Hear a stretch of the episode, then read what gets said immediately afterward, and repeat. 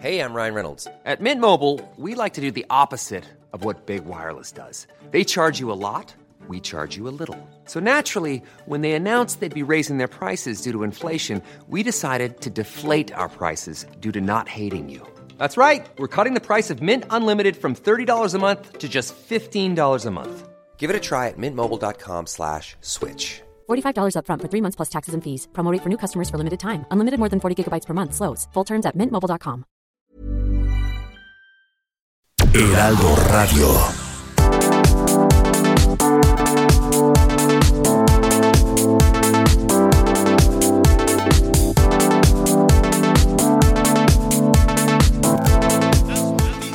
¿Qué tal? ¿Cómo le va? Buenas tardes. Estás a punto de escuchar Yo soy Javier Alatorre. las noticias con Javier Alatorre. La vamos a pasar muy bien.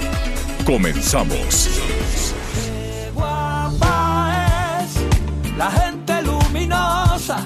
la que baila porque sí, la que sonríe a todas horas, con la que respiras lento, la que te regala tiempo, y si un día no lo tiene, lo fabrica para ti. Muy buenos días, muy buenas tardes en algunas partes del país. Me da mucho gusto saludarlo. Qué bueno que está con nosotros. A mí en lo personal me da mucho gusto iniciar pues este lunes 3 de enero, el primer lunes del año, el primer lunes de transmisión aquí en las noticias con Javier Alatar, de, a Javier a través del esfuerzo de Heraldo Radio y por supuesto de nuestros amigos de Audiorama. Muchas gracias por acompañarnos. ¿Qué tal se la pasó durante su, celebro, su celebración de fin de año?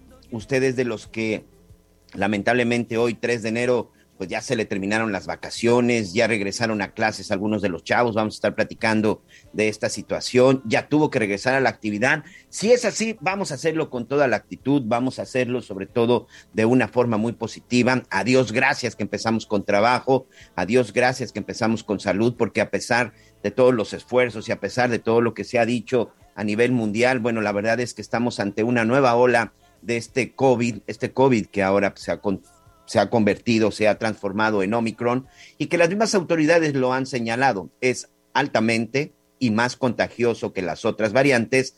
Sin embargo, parece que no es tan mortal. El hecho es que hoy hay mucha gente que está que está con algún síntoma, hay gente que incluso pues el día de hoy ha decidido mejor estar en cuarentena, muchos amigos, muchos famosos, mucha gente incluso de la política. Por la mañana la gobernadora de Tlaxcala, Lorena Cuellar, decía que había dado positivo también a COVID-19 y que había decidido aislarse, que por lo pronto iba a estar pendiente de todas sus actividades. Eh, si no me equivoco, el secretario de la Defensa en los Estados Unidos también eh, anunciaba el fin de semana que había dado positivo a COVID, a COVID-19, bueno, sobre todo en esta variante de Omicron. Le quiero mandar un saludo en especial y, seguramente usted estará de acuerdo con nosotros. Un saludo para... Eh, Ana María Lomelín, nuestra compañera, nuestra compañera conductora, periodista, que ha estado muy pendiente en estos días.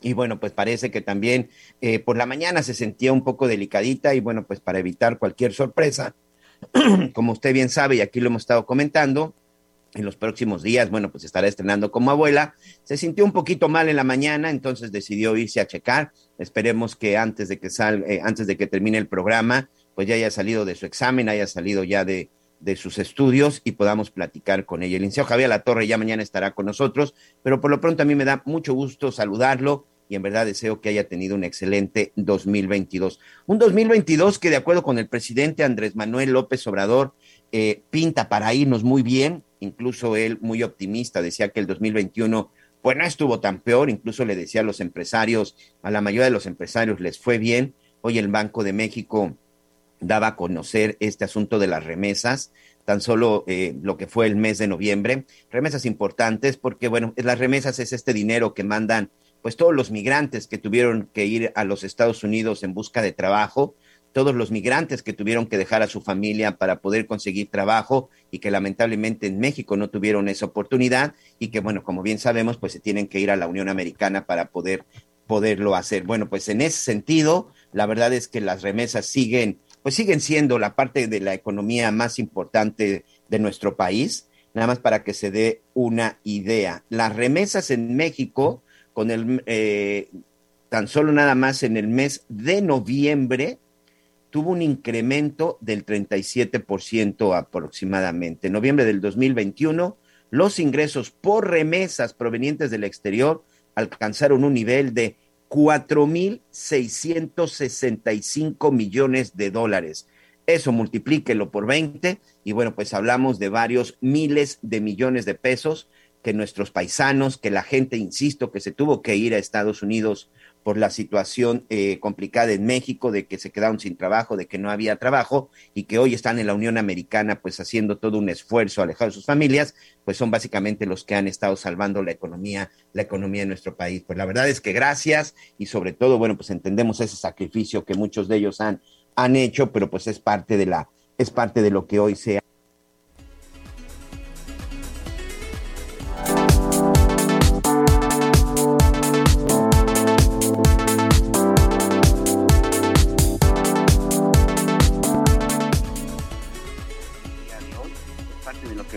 ahí este, hablando, hablando el día de hoy y sobre todo de las cifras que estaremos, que estaremos presentando. Y vamos a platicar también con nuestro experto en finanzas, nuestro experto en finanzas, Adrián Díaz, que nos va a estar dando recomendaciones de cómo pues recibir el año y sobre todo de cómo hacer que nuestro dinero se administre y sobre todo no empezar con deudas no empezar con deudas. Entonces eso es muy importante también de lo que vamos a estar platicando el día de hoy. El regreso a clases fue la verdad que todo un tema en los últimos días, en las últimas horas. Fue todo un tema por la situación de que Omicron, la verdad es que la situación con Omicron, con esta nueva variante de COVID, es una situación que ya encendió las alertas. Hoy el propio presidente de la República reconocía que hay un incremento en los contagios y esto que provocó que varios estados en el país bueno, finalmente decidieran pues suspender su regreso a clases. Hoy muchos regresaron de manera virtual, pero pues también hay otros que pues dicen que lo van a posponer por lo menos dos semanas.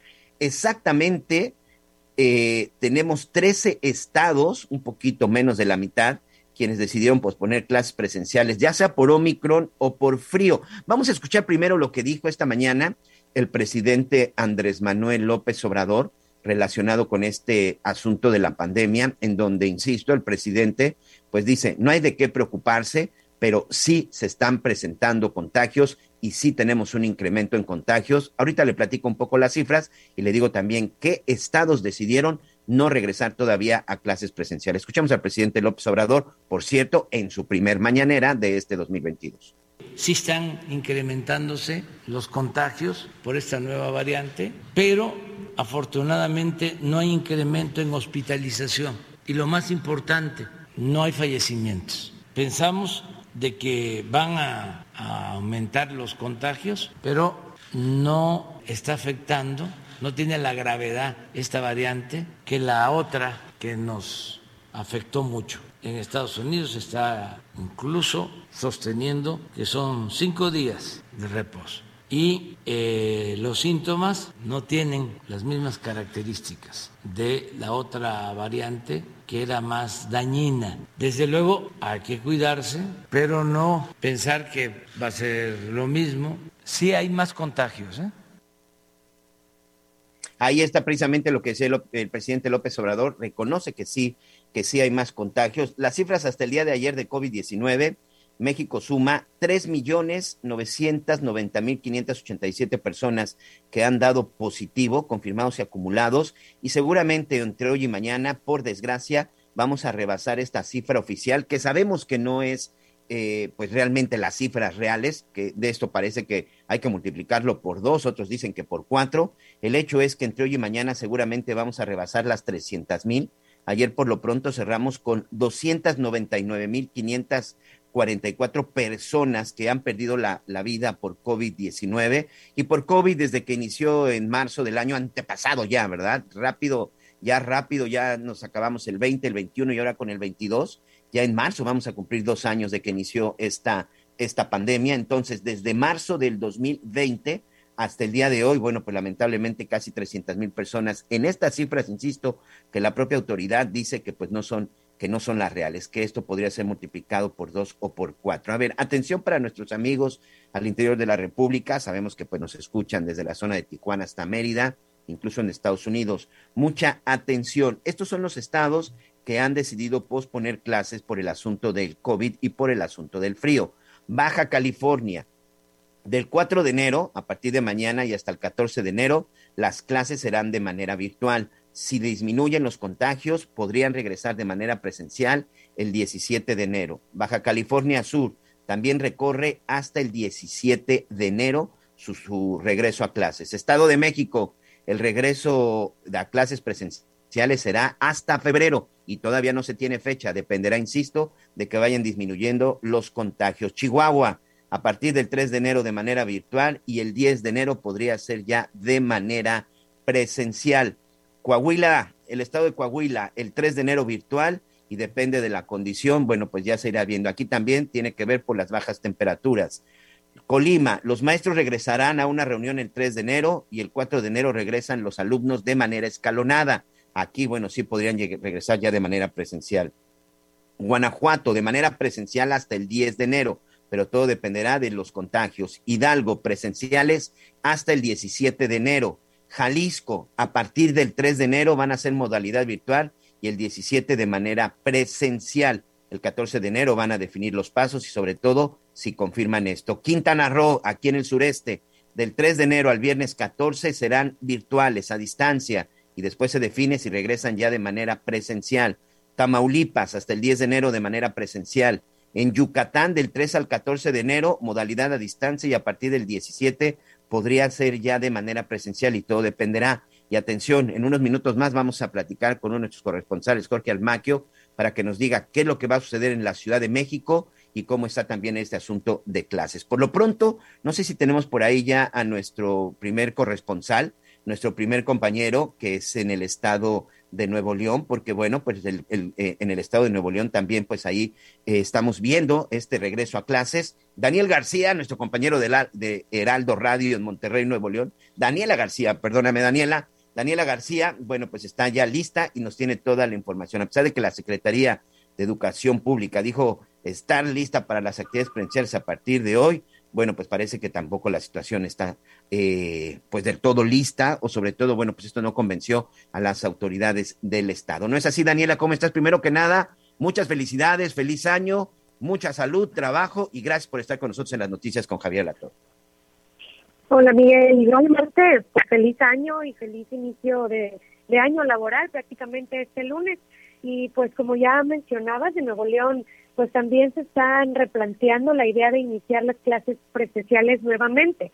La Secretaría de Salud el día de ayer, domingo, pues dijo que estarán tomando las mejores decisiones con relación al regreso a clases y un horario escalonado del transporte eh, en el estado para evitar pues, los contagios de COVID-19. Eh, la secretaria de Salud, Almarrota Marroquín, habló pues del tema de regreso a clases y dijo que están evaluando las recomendaciones internacionales para un retorno seguro. Se había hablado originalmente hace meses que el regreso a clases este año sería hoy, eh, pues el lunes 3 de enero. Sin embargo, ya desde el, año pasado, finales del año pasado, la autoridad había mencionado que más bien estarían extendiéndolo hasta el 10 de enero, esto es para dar un margen de error, ver cómo se comportaba la enfermedad en el estado y pues tomar las mejores decisiones. Dice esto, pues la Biblia de una ventana y escrutinio para ver qué es mejor para el regreso a clases en Nuevo León. Oficialmente, el regreso es pues el próximo lunes. Sin embargo, todavía está pensando saber si regresando los menores a clases presenciales, a clases en formato híbrido o totalmente virtual. Y esto pues se da en el marco, eh, Miguel, de esta cuarta ola que está afectando no solo al país, pero a Nuevo León de manera muy importante. Eh, tan solo pues en una semana los contagios incrementaron más de 800% aquí en el estado y lo que les preocupa mucho a la autoridad y a los padres de familia también es que hay un gran número de menores contagiados de COVID-19, incluso pues hay un caso de un menor que estuvo internado en un hospital la semana pasada, desconocemos cuál es la situación actualmente, pero pues esto obviamente pone en, duda a muchos padres de familia para tomar la decisión de realmente enviar a sus a sus hijos a clases presenciales ya pues el próximo lunes en el marco de esta cuarta ola que parece también se está llevando de encuentro a los pequeños. Sí, esta parte es muy importante, eh, Daniela, que nos comentas del asunto de los menores y sobre todo porque de alguna u otra forma el Estado de Nuevo León, sí, ahí a través de, su gobernador, de, Samuel García, bueno, pues estaba tratando de hacer el intento para vacunar a los menores. Ya sabemos que el gobierno federal, que específicamente el encargado, que no sabemos hasta cuándo va a estar en ese, en ese puesto, Hugo López Gatel, pues él sigue insistiendo y diciendo que no vacunar a, no va a vacunar a los menores. Sabemos que ya en algunos casos los de 15 a 17 están siendo vacunados, pero los menores de esta edad, en Nuevo León se hizo un esfuerzo. ¿Cómo va esa parte? Pues mira, son, eh, digamos, dos esfuerzos en conjunto. Uno fue el Congreso de Nuevo León, que apoyaron a los menores para obtener amparos. Eso ha sido un esfuerzo como de aproximadamente cuatro mil menores que han recibido eh, ya su amparo y están, muchos ya recibieron la vacuna, muchos están en proceso de recibirla, algunos ya tienen la dosis completa y bueno, el otro ya mencionabas el gobernador desde antes de tomar eh, pues, posición del gobierno e inició este programa de vacunación transfronterizo donde se llevó a menores, bueno, a, adultos también, pero también a menores a la frontera en McAllen, en Mission y en Laredo, Texas donde se estuvo se ha estado vacunando todavía a menores. No tenemos la cifra exacta, pero sí se habla de miles de menores que ya fueron vacunados en este proceso. Sin embargo, pues únicamente eh, desde hace algunas semanas se ha estado llevando a menores eh, menores de 15 años, ya que se está vacunando aquí en el estado de 15 a 17. Sin embargo, pues la verdad es que el número de, vacunados, sobre todo eh, niños, pues es muy pequeño todavía porque no está permitido en el país y apenas inició el proceso para llevarlos a eh, Texas, pero te platico, Miguel, este proceso sí es un poquito lento, se debe levantar una agenda para registrar a los menores, se hacen eh, horarios y luego ya se empieza a trasladar a los pequeños. Lo que nos han comentado algunos padres de familia y personas que trabajan en este programa de vacunación transfronterizo es que una vez que se toma la decisión de llevar a los menores, puede pasar uno o dos meses antes de que realmente estén ya viajando a la frontera. Sí, claro, no es una situación que sea de inmediato y no y sobre todo no es una situación también en determinado momento de que pueda alcanzar para todos. A veces hasta parecería que es un poco selectiva. Por lo pronto, Daniela, eh, comentarle a nuestros amigos que en Estados Unidos por ejemplo, ahí sí, pues han estado vacunando de, de, todas las edades, la gente que se acerca para solicitar la vacuna sin importar la edad, incluso sin importar su condición migratoria. Sabemos que muchos mexicanos se fueron a Estados Unidos a vacunar precisamente a sus hijos, a los menores de edad. En Estados Unidos se acaba de autorizar la dosis de refuerzo de la vacuna Pfizer contra COVID-19 para personas de 12 a 15 años de edad. También ya aprobó esta dosis de refuerzo para niños inmunodeprimidos de 5 a 11 años de edad. Recordemos que Estados Unidos, por las cifras que se han estado manejando, pues ha sido de los países que ha tenido el mayor número de contagios y de muertes, pero también la verdad es que ha sido el país que ha tenido el mayor número de vacunados. Atención, además de los ciudadanos, además de la gente que vive en Estados Unidos, ha habido muchos mexicanos que se han ido y Nuevo León precisamente como tú nos comentabas, es parte de este, es parte de este programa de apoyo. Pues esperemos que esto sirva, incluso, bueno, pues para que puedan empezar a vacunar a nuestros menores, porque como bien dices, pues los menores también se están enfermando. Fíjate que en el estado de Quintana Roo, de los primeros casos que se dieron también sobre este, eh, esta nueva variante de Omicron, se daba a conocer que uno de los, uno de los contagiados por esta nueva variante, precisamente es un bebé de meses de edad y que se encontraba, que se encontraba en observación. Entonces, aunque López Gatel dice que no, los niños también se contagian de COVID y sus diferentes variantes, Daniela. Sí, y de hecho, digo, regresando al tema, Miguel, sobre la vacunación en Estados Unidos, es por eso que es tan difícil conocer realmente cuál es el número de personas vacunadas en Nuevo León, porque muchas optaron por ir a Estados Unidos incluso desde antes que se empezaran a aplicar las vacunas aquí en México, y muchas personas siguen yendo ahora que se abrió la frontera el pasado mes de noviembre, tanto para ellos como para sus hijos. Entonces, la autoridad dice que tenemos una eh, vacunación de aproximadamente el 89%, sin embargo, se estima que sea mayor por esas personas que han estado cruzando Estados Unidos a recibir una vacuna junto con sus hijos. Muy bien. Daniela García, nuestra compañera de Heraldo Radio, muchas gracias. Saludos hasta Monterrey a través de la 99.7 de FM de Heraldo Radio. Te mando un abrazo, que sea un excelente año y a cuidarse porque, pues ni hablar, uno como reportero pues tiene que andar en la calle buscando la información, buscando todas las noticias. Así que a cuidarse, por favor, Dani. Estamos muy pendientes, igualmente se cuidan mucho. Muy buenas tardes. Muchas gracias. Pues ahí tiene parte de lo que está sucediendo en Nuevo León. En Jalisco hay una situación similar. El Estado de México, en donde se encuentra el mayor número de estudiantes también, se han presentado algunos incrementos y sobre todo hoy de nuevo empieza la discusión. ¿Es correcto o no regresar a clases? Eh, el fin de semana leía un comunicado de la Secretaría de Educación Pública del Gobierno Federal en donde decía, estamos listos, es urgente el regreso a clases, sobre todo porque los jóvenes, nuestros niños, es muy importante que empiecen a socializarse, que se ha empezado a dar casos en donde están deprimidos, en donde incluso quieren dejar las escuelas porque no les gusta este asunto de, de manera virtual, de manera de clases a distancia.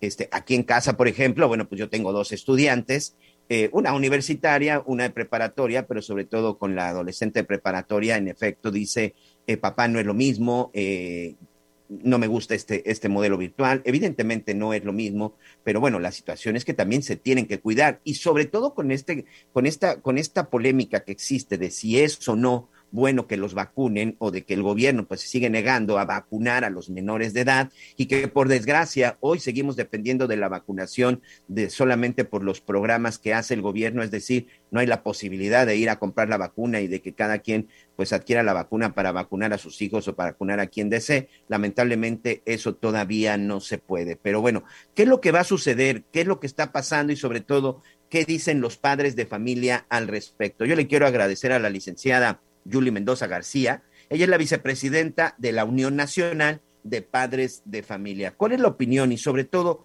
qué acercamiento han tenido con las autoridades? ¿Qué opinan de estos de esta situación referente a que se está incrementando Omicron y de que pues varios estados han decidido regresar de manera virtual cuando todo mundo esperábamos que iniciando el 2022 todos los chavos regresaban a las aulas. Primero que nada, licenciada, feliz año. Muchas gracias por acompañarnos. Gracias por estar en las noticias con Javier Alatorre.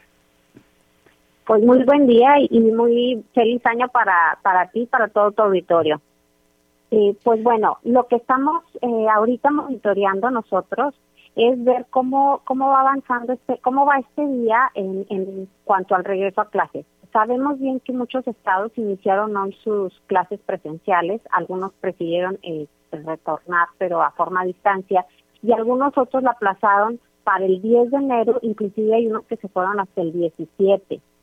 Eh, esto en, en libertad que les está dando la Secretaría de Educación para ir eh, regresando paulatinamente.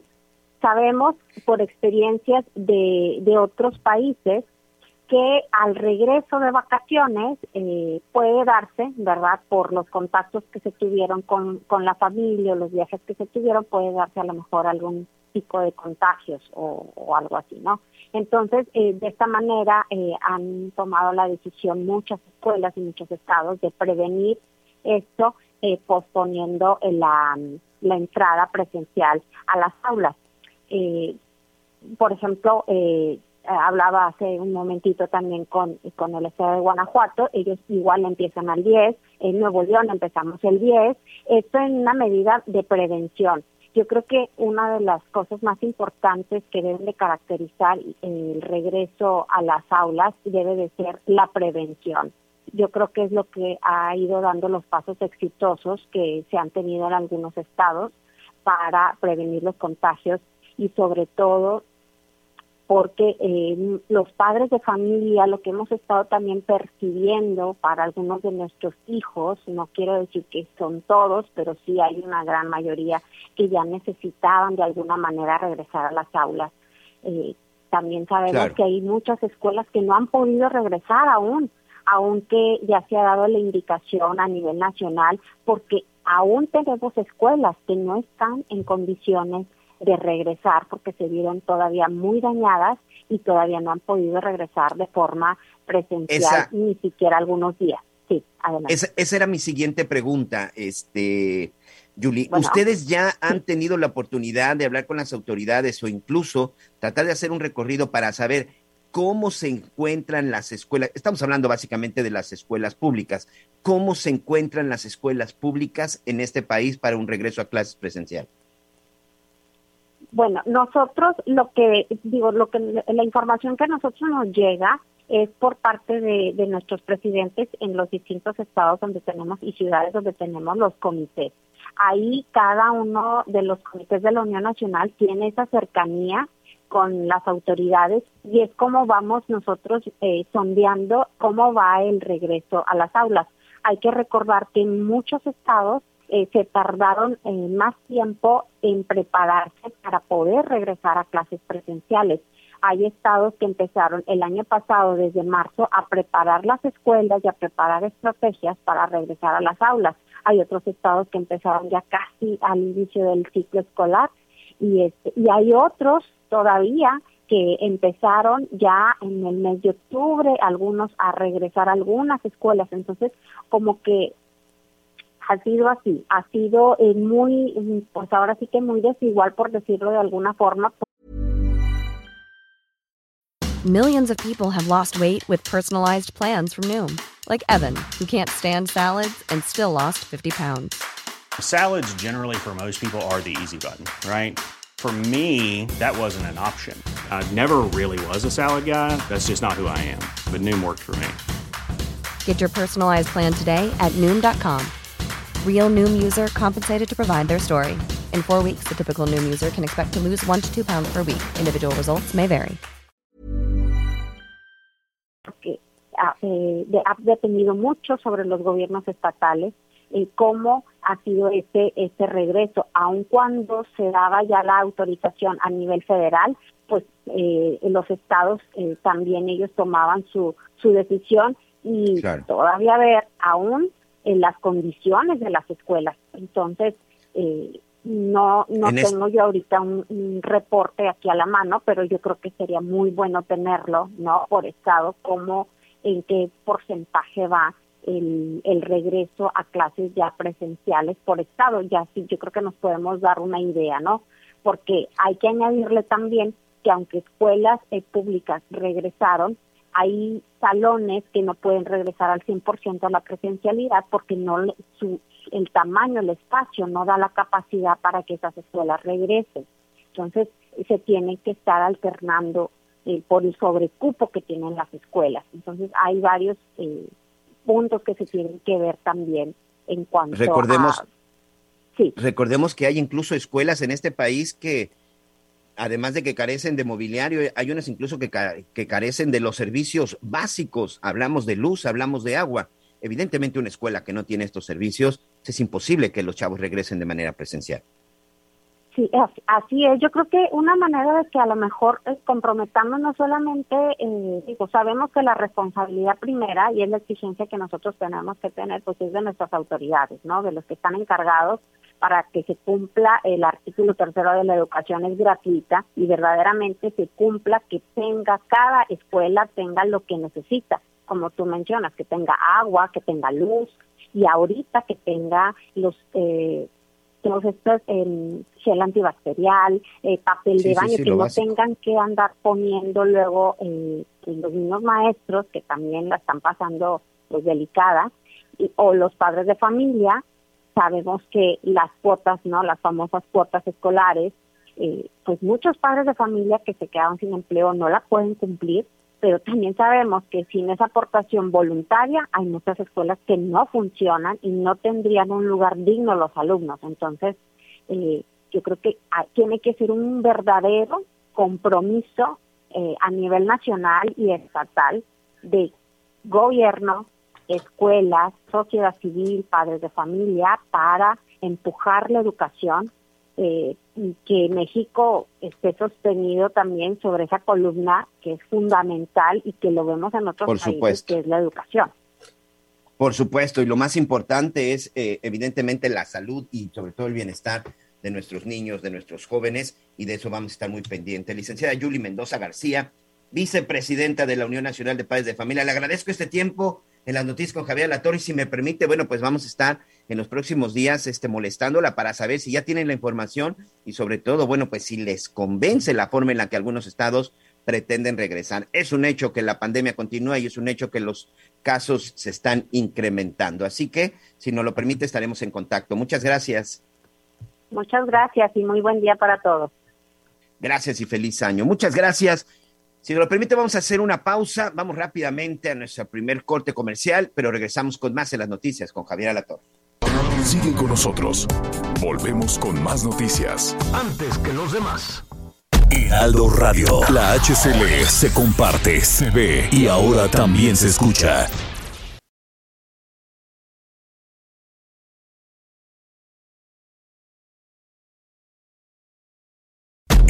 Radio. La HCL se comparte, se ve y ahora también se escucha.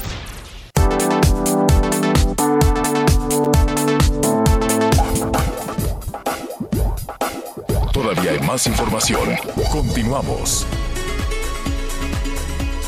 Muy bien, estamos de regreso con más aquí en las noticias con Javier Alatorre. Gracias a todos nuestros amigos, gracias por sus comentarios. Y bueno, pues ya lo decíamos, esta situación. Y bueno, la verdad es que eh, el día de hoy, pues estamos iniciando precisamente con todo este tema de Omicron por la situación de la que se ha estado, de la que hemos estado, eh, de la que hemos estado padeciendo. Entonces, sí, eh, el día de hoy vamos a tratar de hablar con todos nuestros compañeros y sobre todo, bueno, pues para pedirles que estén muy atentos, muy atentos con la, con la información. Vamos a platicar en unos minutos más con la doctora Roxana, Roxana Trejo. Ella es una de las doctoras también que ha estado muy pendiente con este tema del coronavirus, con este tema, junto con el doctor Moreno, junto con el doctor Alejandro Macías, pues han estado pues muy pendientes, se han estado muy, muy, muy puntuales todos sus comentarios respecto a lo que ha estado sucediendo. Y pues el día de hoy, sobre todo, eh, doctora Roxana Trejo, ella es gerente corporativo de epidemiología y control de infecciones del Centro Médico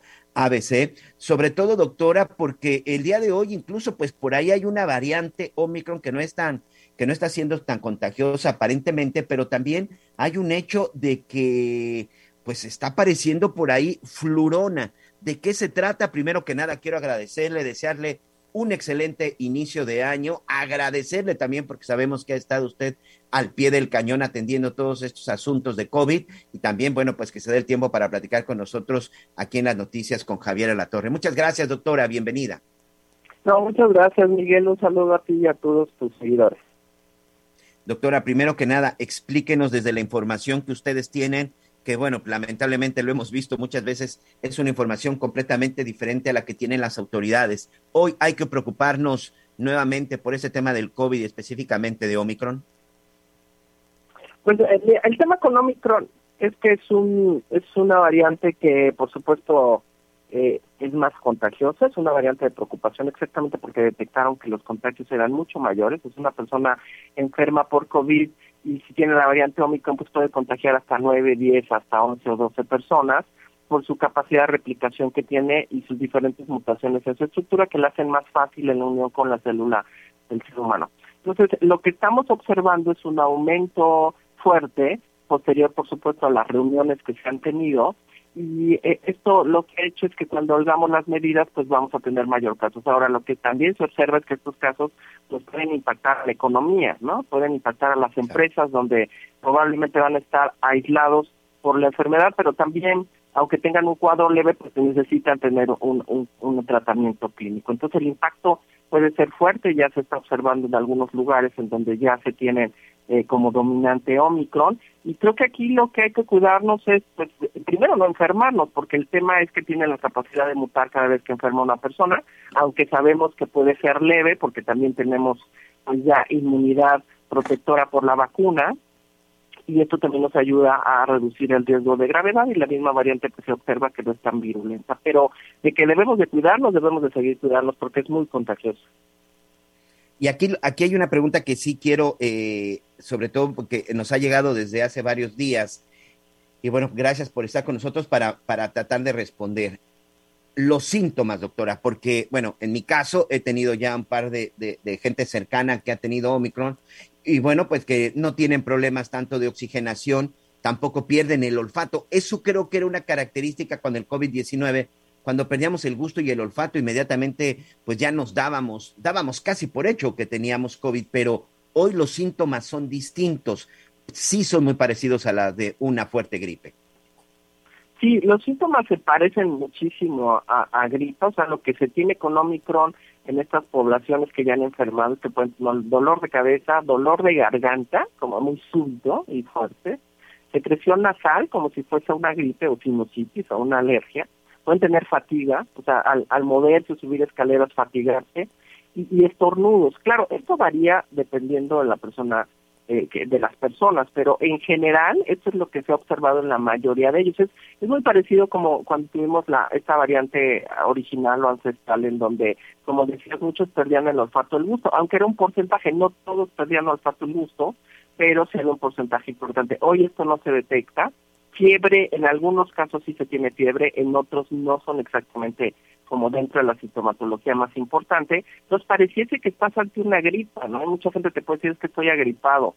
Este, yo diría que hoy ante los virus respiratorios que estamos es importante acudir al médico para que te puedan eh, detectar y tratar de forma correcta de acuerdo a la infección que puedes portar, porque pues podemos estar obviando y pensar que es una gripa, ¿no?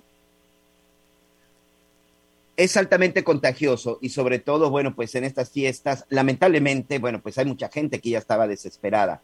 Y, y, se lo pregunto sobre todo porque veíamos ahora en estas celebraciones de Año Nuevo lugares como Acapulco, lugares como Playa del Carmen, en Los Cabos, en la zona de Cancún, incluso en la Ciudad de México, lugares en donde pues la gente se reunió, en lugares en donde la gente se citó y lugares en donde la gente estuvo con la celebración de Año Nuevo. Hay preocupación de que en los próximos días se nos pueda presentar un incremento ya todavía de manera más importante. El día de ayer, el reporte oficial de las autoridades era tres mil por lo menos.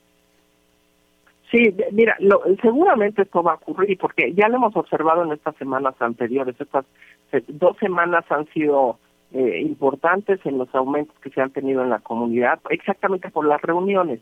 Y, y, las salidas que se tienen en la parte turística pudieran, a lo mejor si la gente se mantiene en lugares ventilados en las playas, no cerrados, esto evitar los riesgos. El tema es que cuando estás en lugares cerrados, eh, el riesgo es alto. Y hoy en Navidad y por supuesto Año Nuevo, pues mucha gente se reunió, este, no mantenían siempre la ventilación, no estaban en un jardín todo el tiempo, porque seguramente eh, agarraron ahí la noche, ¿no? Para festejar este Año Nuevo. Y por supuesto al encerrarse y estar lugares cerrados aumentamos los riesgos de contagio, porque es fuerte la contagiación económica, que ya en Ciudad de México pues es de la predominante y este el tema hoy es que debemos de tener muy en cuenta que no debemos de pensar que es una gripa, porque como esta sintomatología se parece mucho, mucho a un resfriado, pues la gente no puede detectar que o reconocer que también a lo mejor es una infección con COVID. Y, creo que eso es importante, porque aparte sí podemos ah, llegar a, padecer un COVID más otra gripa, que es lo que se ha detectado, por ejemplo, en Israel en relación a este tema, donde parecía que al tener eh, COVID pues como que disminuíamos, eh, y eso pasó el año pasado en invierno, los casos de otros virus respiratorios no eran tan fuertes, ¿no? Teníamos más una ola eh, muy alta, la segunda ola de COVID, pero no de otros casos respiratorios, pero hoy no, hoy lo que observamos es que sí podemos tener casos de COVID relacionados con otro tipo de, infecciones respiratorias, tanto en niños como en adultos, y esto lo que haría es que el sistema inmunológico, por supuesto, tendría que combatir a dos enfermedades, esto se puede complicar, no significa que vaya a sacar en gravedad, pero sí significa que puede ser más complicado este para el sistema inmunológico, para el cuerpo dar respuesta a dos infecciones respiratorias al mismo tiempo. Entonces, eh, este periodo de, reuniones, a muchos hasta pidieron eh, anticuerpos, ¿no? O, o, PCRs para ver si no ibas enfermo, pero podemos estar en periodo de ventana y a lo mejor no detectarlos y posterior pues empezar a, a reconocer alguno. Hay que notificar a las demás personas que estuvieron en la reunión. Es importante ser responsable y notificar lo que pasó para que los demás puedan aislarse y tomarse las pruebas y por supuesto acudir al médico. Muy bien, bueno, pues ahí está la recomendación, lo hemos dicho y lo seguimos insistiendo. La principal forma de cuidarnos es mm, aplicando las medidas que nosotros mismos podemos aplicar. Doctora Roxana Trejo, gerente corporativo de epidemiología y control de infecciones del Centro Médico ABC. Muchas gracias por este tiempo. Si nos lo permite, bueno, pues estaremos ahí dándole lata para que nos ayude y sobre todo para tratar de entender y, seguimos insistiendo, la mejor forma de evitar este tipo de enfermedades, pues es cuidándonos nosotros mismos. Doctora, muchas gracias. Miguel, un abrazo para ti, para todos. Feliz año. Esperemos que podamos controlar la pandemia y un saludo, Javier. Un abrazo. Muchas gracias, muchas gracias de su parte. Vamos rápidamente a una pausa y regresamos con más en las noticias con Javier Alato. Sigue con nosotros. Volvemos con más noticias. Antes que los demás. Heraldo Radio. La HCL se comparte, se ve y ahora también se escucha.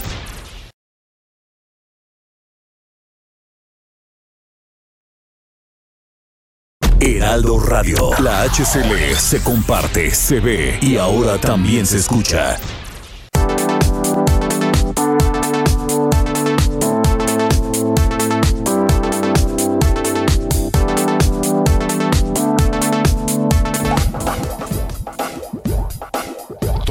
Más información. Continuamos. Muchas gracias. Regresamos con más en las noticias con Javier Alatorre. Gracias a todos nuestros amigos por sus comentarios. Gracias a todos por sus mensajes. Y sí, nuestros amigos aquí en la Ciudad de México, sí, por supuesto, hay que estar muy pendientes también de regreso a clases. Sabemos que aquí pues son millones de estudiantes y sobre todo de personal de, de las escuelas que estarán regresando. Gracias a nuestros amigos que nos escuchan a través del Aldo Radio 98.5 FM y a través de la romántica de Audiorama 1380 AM. El día de hoy, precisamente, la jefa de gobierno estuvo en este regreso, regreso a clases, estuvo por ahí en una escuela secundaria de la Ciudad de México. Ahí estuvo con ella nuestro compañero Jorge Almaquio de Heraldo Radio, en donde, bueno, pues la jefa de gobierno, Claudia Sheinbaum, pues estuvo, pues ahí hablando acerca de este regreso a clases y sobre todo de cómo está la situación de Omicron en nuestro país. Recordemos que aquí, bueno, previo a la celebración de Año Nuevo, pues estuvieron llevando a cabo algunas verbenas, había incluso por ahí una fiesta en el Zócalo capitalino que después fue cancelada. El concierto de Los Ángeles Azules de la noche del 31 de diciembre también fue cancelada, precisamente pues para evitar pues que la gente se juntara y con esto, bueno, pues incrementaran los contagios. Pero ¿cómo se encuentra la situación en la Ciudad de México? Jorge Almaquio, nuestro compañero, nos tiene toda la información. Jorge, ¿cómo estás? Primero que nada, te mando un abrazo, amigo, feliz año y gracias por estos minutos en las noticias con Javier Alator. ¿Cómo te va, mi querido Miguel Aquino? ¿Cómo te va? Muy, buenas tardes a los amigos del auditorio. También te mando un fuerte abrazo en este inicio de año y que tengamos mucho trabajo en el 2022. Y bueno, pues hay que continuar con la información y efectivamente aquí en la Ciudad de México, a pesar del incremento en los contagios de COVID-19, la jefa de gobierno Claudia Sheinbaum aseguró que no hay señales de preocupación ni de alarma. Ante padres de familia y alumnos de la escuela secundaria número 11, Adriana García Corral, la mandataria local afirmó que no hay no hay aumento en los ingresos de pacientes a los hospitales, lo que sería un síntoma de gravedad de SARS-CoV-2 aquí aquí en la CDMX. Así lo comentó, escuchemos. También comentarles este incremento en los casos de COVID que hemos tenido también para su tranquilidad. No se ha manifestado aún en incremento en hospitalización. Sí son casos eh, de contagios, pero todavía no se manifiesta en lo que pues debería alertarnos mucho que pudiera ser enfermedad grave.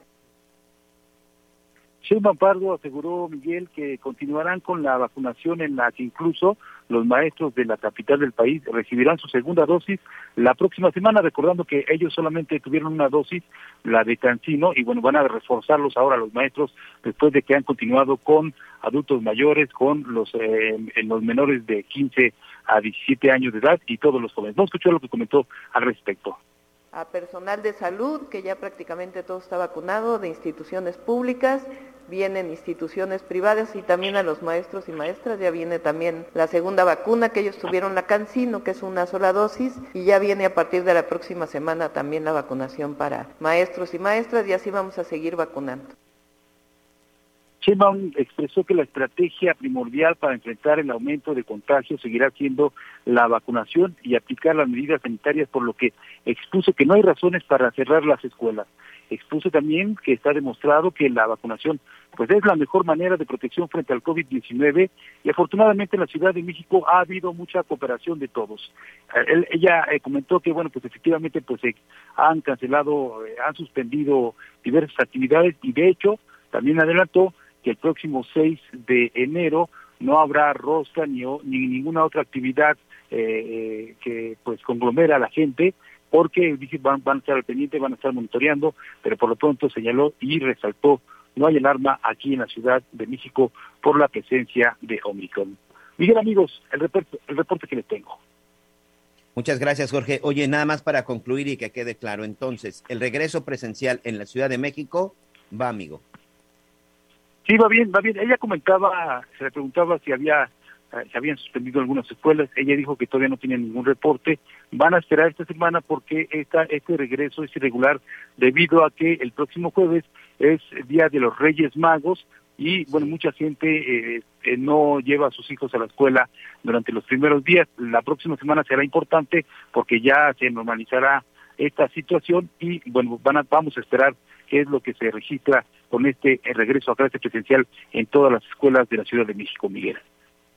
Muy bien, bueno, pues vamos a estar pendientes. Por lo pronto, muchas gracias. Te mando un abrazo. Feliz año y nos estamos escuchando. Gracias, Jorge. Feliz año para todos. Hasta luego. Muchas gracias. Vamos rápidamente a una pausa y regresamos con más en las noticias con Javier Alato. Sigue con nosotros. Volvemos con más noticias. Antes que los demás. Heraldo Radio 98.5 FM, una estación de Heraldo Media Group, transmitiendo desde Avenida Insurgente Sur 1271, Torre Carrachi, con 100.000 watts de potencia radiada.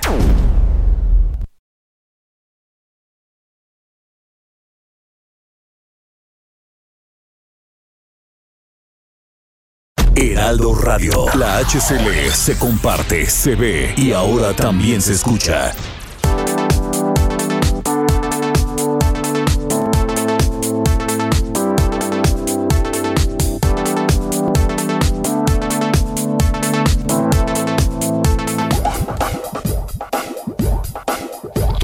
Más información.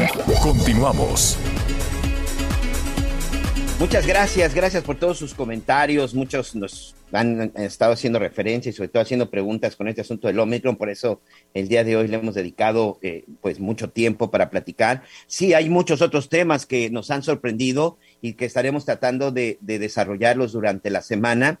Aquí nos mandan nuestros amigos activistas de derechos humanos, dicen, oye, no comentaste nada de la desaparición de Indesol, que desaparece después de un decreto publicado el 31 de diciembre en el Diario Oficial de la Federación, el Instituto Nacional de Desarrollo, de Desarrollo Social, que es un instituto que incluso apoyaba y ayudaba mucho a las organizaciones de los derechos humanos, e incluso también algunos de los activistas, y bueno, pues dicen que por las cuestiones, ya saben, de presupuesto, pues desaparece esta instancia y que es un golpe directo para los defensores de los derechos humanos. De esto vamos a estar platicando también en los próximos días. También, sin duda, una de las cosas más importantes y que estoy seguro que estuvo en sus lista de deseos, en sus listas de peticiones, en sus 12 uvas durante la noche del 31 de diciembre y los primeros minutos de este 1 de enero, pues fueron las cuestiones económicas. Ya platicábamos acerca de las remesas, que ha sido una parte importante de nuestro, en nuestro país para la activación económica, que sin duda muchos especialistas, mucha gente que sabe, dicen que esto no debería de ser así, porque es dinero que está llegando de Estados Unidos y aquí lo importante es generar nuestra propia riqueza. Pero el hecho es de que si hoy hay algo que le preocupa a un hogar en, en México, tiene que ver con las cuestiones de dinero y sobre todo tiene que ver con finanzas sanas. Finanzas sanas, pues son estas finanzas en donde uno no se endeude y sobre todo, pues que no gaste más de lo que gana. Así que el día de hoy, pues invitamos a nuestro amigo Adrián Díaz, experto en finanzas, experto en estas cuestiones de ahorro, para que nos regale algunos tips y sobre todo, pues empezar el año de manera positiva, mi querido Adrián, y tratar de evitar, pues las drogas, tratar de evitar las deudas y sobre todo pues tratar de iniciar con una cartera limpia y sana, con unos bolsillos, pues no digo llenos de dinero, pero sí teniendo lo suficiente. Primero que nada, amigo, te mando un abrazo y espero que sea este 2022 un excelente año para ti y tu familia. Muchísimas gracias, mi querido Miguel. Igualmente un feliz año para todas las personas que nos escuchan y por supuesto para todas las personas que están amablemente poniendo atención en este tema súper importante, la famosa cruda financiera de enero, cómo nos fue con los gastos, cómo nos fue con la caja de ahorro, el aguinaldo, los que no tuvimos. Pues la verdad es que todas las personas cuando empieza el mes de enero, pues tenemos esa ese propósito de decir, ahora sí, este año voy a ahorrar, ahora sí, este año lo voy a lograr, voy a conseguir guardar un poquito de dinero. Y la verdad es que no lo hacemos, mi querido Miguel, porque tenemos un problema con los mexicanos, una cultura del ahorro sumamente pobre, sumamente, eh, pues, inerte. La verdad es que nosotros no, o la mayoría de los mexicanos, te voy a dar el porcentaje, el 80% de los mexicanos no saben ni siquiera cuánto gana de salario después de impuestos o antes de impuestos. Simple y sencillamente estamos acostumbrados a vivir al día. Y hoy, mi querido Miguel, la invitación a todos tus radioescuchas es que empecemos a dejar de vivir al día y empecemos a empezar a trabajar así, a poner en orden nuestras finanzas personales justamente con nuestro día a día. Todos o la mayoría de las personas, Miguel, tenemos un teléfono inteligente y ese teléfono inteligente tiene un blog de notas y ese blog de notas nos puede ayudar precisamente para empezar a poner orden en todos y cada uno de nuestros gastos que generemos al día a día. Si voy, por ejemplo, al supermercado, apunto todos y cada uno de los gastos que hice, incluso apunto los 5 o los 10 pesos que me gasté en el estacionamiento y los 5 o los 10 pesos que le di al viene viene. salgo de la, del supermercado, llego a mi casa, se me olvidó el aceite, voy a la tienda, apunto el aceite que compré en la tienda, regreso, ah, no, se me antojó un dulcecito, voy a comprarlo en la tienda, apunto los dos, los tres pesos, los cinco pesos que me costó la paletita y de esta manera, mi querido Miguel, empezamos a acostumbrarnos a trabajar con un presupuesto diario. ¿Qué nos va a permitir ese presupuesto diario, Miguel? Nos va a permitir tener una radiografía, así como cuando nos rompemos un hueso, los doctores ven dónde está la lesión. Nosotros a través de esta radiografía, que son los apuntes de nuestros gastos todos los días, vamos a empezar a darnos cuenta de todo lo que estamos trabajando con respecto a nuestro gasto bien distribuido. Es decir, vamos a empezar a identificar nuestras fugas de capital. Una vez que ya tenemos esta tarea, mi querido Miguel, la vamos a hacer y la vamos a repetir durante 15 días para acostumbrarnos a apuntar todos. When you make decisions for your company, you look for the no-brainers. And if you have a lot of mailing to do, stamps.com is the ultimate no-brainer. It streamlines your processes to make your business more efficient, which makes you less busy. Mail checks, invoices, legal documents, and everything you need to keep your business running with Stamps.com. Seamlessly connect with every major marketplace and shopping cart. Schedule package pickups and see your cheapest and fastest shipping options from different carriers. With rates up to 89% off USPS and UPS rates. And with the Stamps.com mobile app, you can take care of mailing and shipping wherever you are. Make the same no-brainer decision as over 1 million other businesses with stamps.com. Sign up with code program for a 4-week trial plus free postage and a free digital scale. No long-term commitments or contracts. That's stamps.com. Code program.